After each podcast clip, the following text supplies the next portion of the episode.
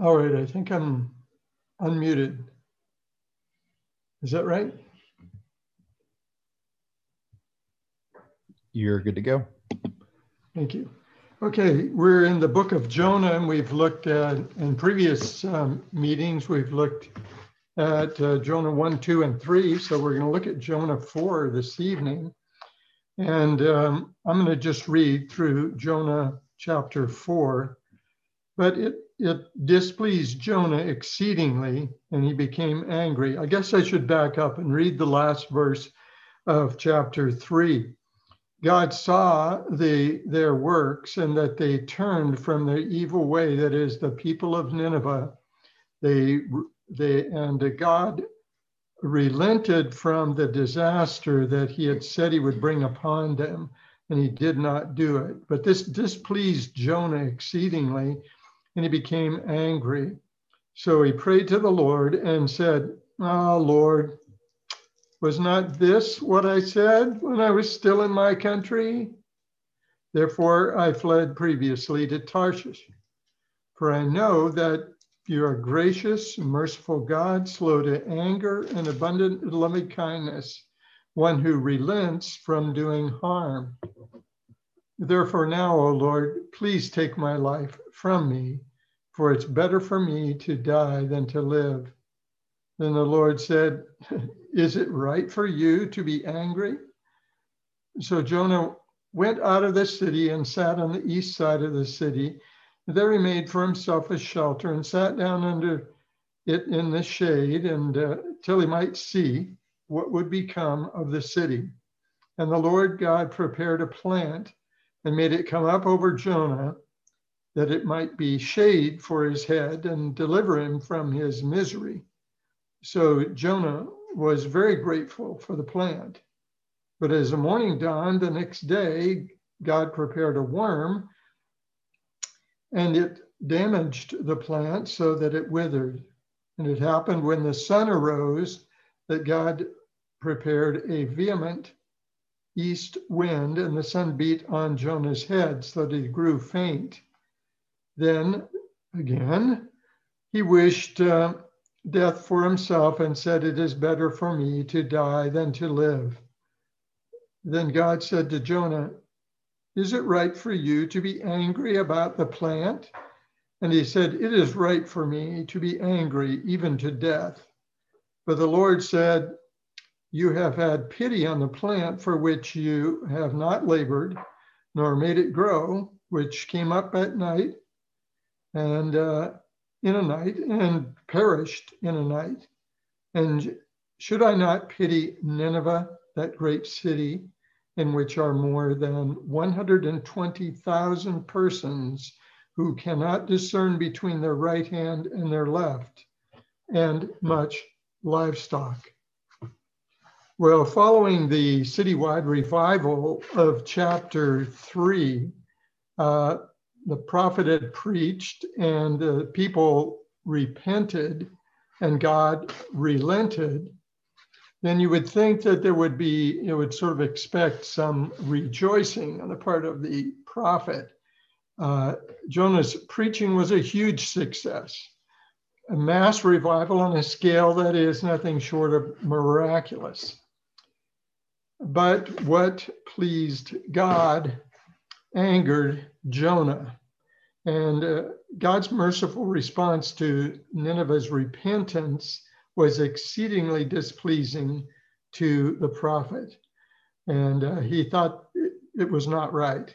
Uh, I, I've read in a couple of sources that literally it means that he considered it a, uh, a great evil that God would do that, that the enemy should be spared. That is, uh, proclamation of uh, destruction of the city would not be fulfilled. Uh, Jonah expected destruction of the enemy, not their salvation. The, the Assyrians were an aggressive, ruthless, cruel bunch of people, and to spare them just seemed totally wrong to the prophet. It's interesting uh, that one commentator mentioned that it appears here that Jonah had so little reference, reverence for God and so little concern for the people and just was concerned for himself. Well, Jonah complained in prayer, uh, as we've read. Uh, it's sort of like saying to God, I told you so. I knew this would happen. And uh, isn't this what I said? And he'd making excuses for himself. This is the reason why I fled to Tarsus. I knew that you were going to do this. Um, it seems that the prophet knew about the Lord. He knew what to expect from the Lord, and yet uh, he didn't understand when it took place. And he certainly didn't have a heart for the things of the Lord. Well, the, the prophet himself had experienced God's grace and mercy in his own life. Uh, he was a rebellious prophet. He fled the other way, but the Lord went after him, preserved him, brought him, brought him to the point where he could uh, do what the Lord would, had asked him to do, and that was to preach to the people of Nineveh. And um, and so there he was. But uh, you know, Jonah could quote scripture. it seems here in a number of places uh, that Jonah was uh, knew scriptures well, and he knew God's character. He particularly mentioned that God was slow to anger, but yet here um, the prophet indulged in justification of his own anger when he was saying God was slow to anger. So uh, he Jonah, the prophet, had received the Lord's compassion in his own life, but he did not want the Ninevites to benefit from it. Uh, all he could see was that uh, an enemy that did not deserve kindness. And so we see that Jonah questioned God's wisdom, not only his compassion, but his wisdom in doing that and he resisted God's will. And what an absurd complaint, really, that he would complain to God, to contend uh, uh, with God because God was good and merciful. Um, he had been the recipient of it himself. To complain about the success of his ministry and blame God for being compassionate, uh, for his loving kindness. Uh, it's uh, it's just really absurd what the prophet was doing. And then, and then he tops it all off by asking for death. It, um, he says, It's better for me to die than to live. They said this in uh, verse 3 and then repeated it again in verse 8. He had a death wish. Now, um, prophets with death wishes was not a new thing uh, in Israel. In fact, Moses and Elijah had both expressed similar wishes, but when they did it, they were facing failure in God's service, not uh, so much personal failure, but uh, tremendous opposition um, in their work, and uh, and they could and all they could see was failure. But Jonah here was experiencing great success uh, but it didn't please him personally um, because of his uh, own preferences and prejudice against the Assyrians. The Lord asks Jonah a question. You know, the Lord doesn't ask questions because he needs information, but he asks questions of us uh, that are thought questions to make us, to stimulate our thinking. And uh, so the question is asked um, is your anger correct, Jonah? Is it righteous anger? Uh, it, it, it's really a gentle question from a gracious God to a foolish man, trying to correct Jonah's attitudes and values. A man who was angry at the mercy of God toward repentant sinners. Apparently, Jonah did not answer God's question. We, at least in the text, it doesn't say so. And in fact, it just goes on to the next point that Jonah left the city and went out to uh, to sit and watch what would happen to the city and uh, sit and pout, actually. But uh, he may have wanted to, to be a safe distance away from the city when it was destroyed. I don't know. Maybe he was still hoping for destruction of Nineveh.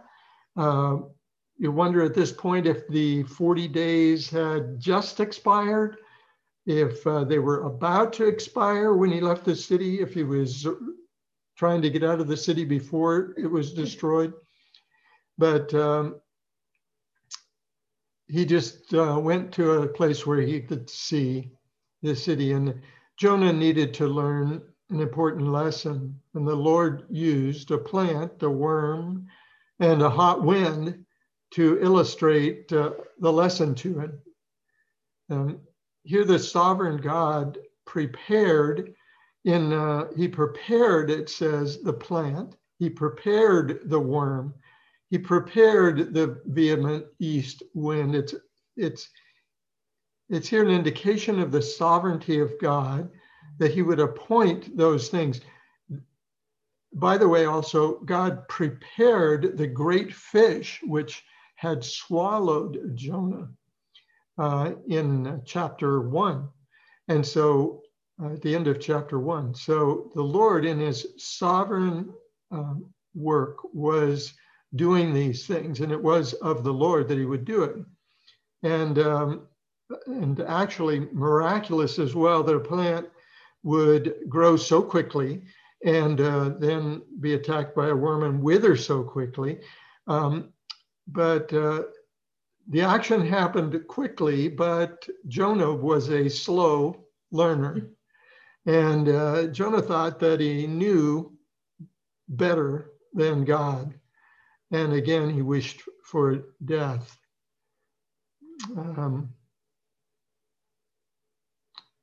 I read somewhere uh, that foolish men will always find something to complain about or, uh, or argue about, I suppose. But uh, here God asks another question.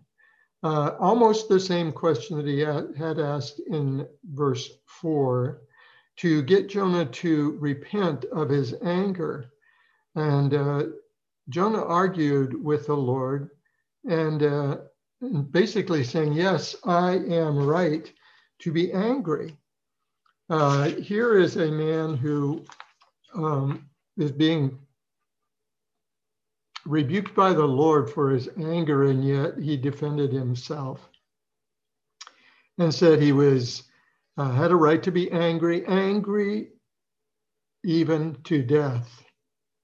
And uh, so we see a self-right, self-centered, rebellious Jonah, angry even unto death now contrast that with our Savior, who was humble and obedient even unto death.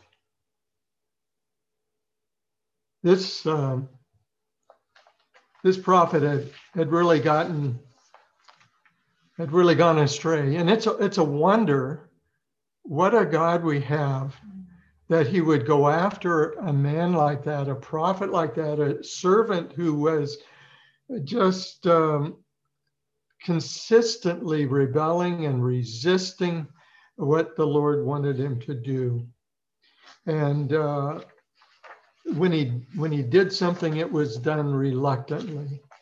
And um, but the Lord continued to be gentle with him, to work with him, to preserve him and to give him great success even in his ministry. Well, finally, in the last couple of verses here, God points out to Jonah his fault.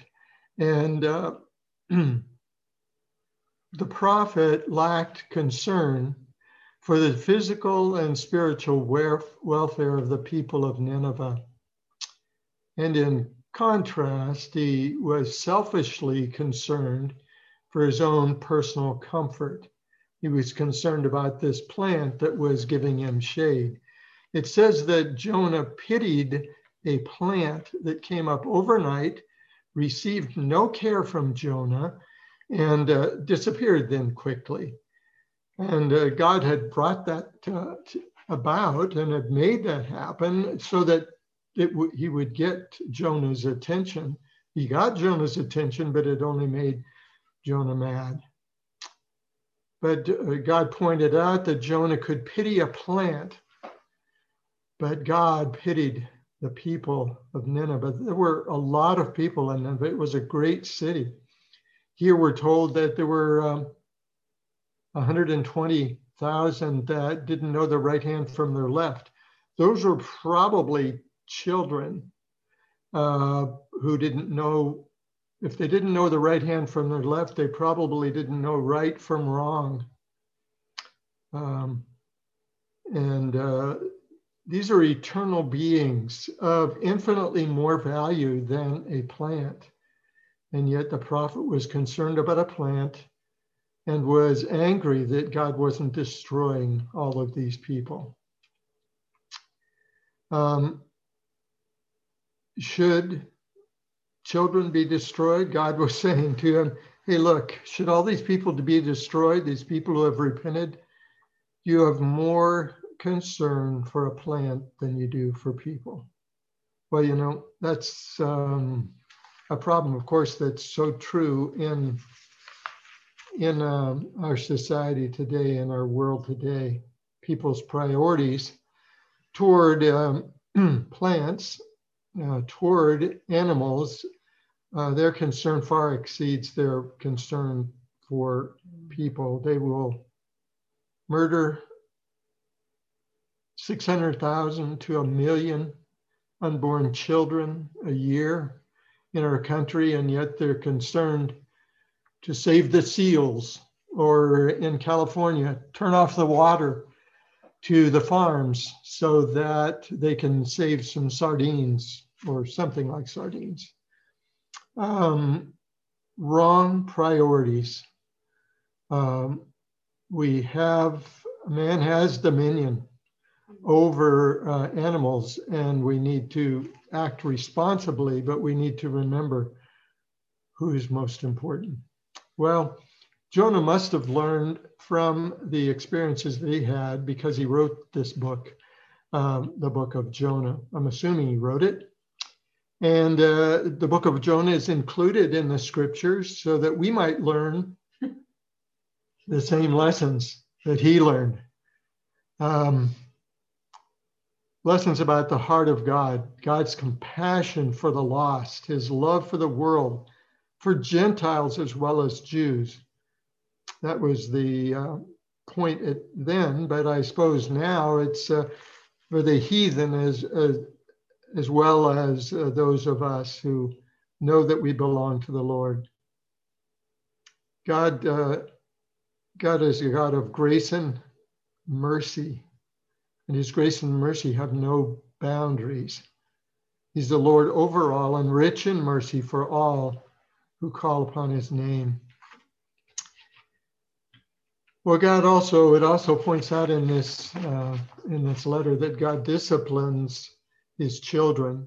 Jonah was one of his, one of his own, and uh, God will go to great lengths and sometimes use severe means to correct us. Uh, but his goal is to mature us and to conform us to his son. And we can see throughout the letter, the uh, book here of Jonah, that God would, kept pursuing the prophet and uh, trying to put him back on the right path. Our hearts are contrasted with the heart of God when we when we see here that we, as well as Jonah, are prone, prone to selfishness. We're angry when God blesses others, especially our enemies. We appreciate God's word until we have to obey it. And then we rebel when uh, obedience looks difficult or is displeasing to us. Um, those are some of the lessons that I saw in here, as well as the perils um, that the prophet had in his in his personal prejudice, um, prejudice against anybody that wasn't of his own of his own people. And lastly, we know that there in this book there there is the sign of Jonah, which is the three days in the belly of the fish, which uh, are a sign of the uh, time that Christ was in um, in the tomb for three days and then resurrected. And um, there are other contrasts, or other there are contrasts here between Jonah and Jesus. I just want to point out one to you as we conclude that Jonah was sent to his enemies and he responded with rebellion, with reluctance, with resistance, dragging his feet the whole way. Jesus was sent to his enemies, to a world that were enemies to him. And he responded with humility, with obedience, and with self self sacrifice. How, how do you think we should respond when the Lord uh, wants us to do something that looks a little bit difficult or uh, out of our comfort zone? Well, let's pray. Father, we do thank you for the book of Jonah. We thank you for this chapter and thank you for the lessons that Jonah has learned through this book and pray that we too would learn those lessons and learn them well, that we would be ready and uh, eager to do your will, to be obedient to you. And to, we pray that we would have your heart, uh, your heart toward other people people that we may not like, people that rub us the wrong way, people that are just not like us. We pray that you would teach us to have the kind of love that you have for the world and uh, reaching out, drawing them to yourself. Pray that you'd give us uh, hearts that would be ready to be involved in the ministry of reconciliation that you have called us to to be um, pleading with the world to be reconciled to God. Thank you for this book again, and thank you for our time in it. We thank you in Jesus' name. Amen.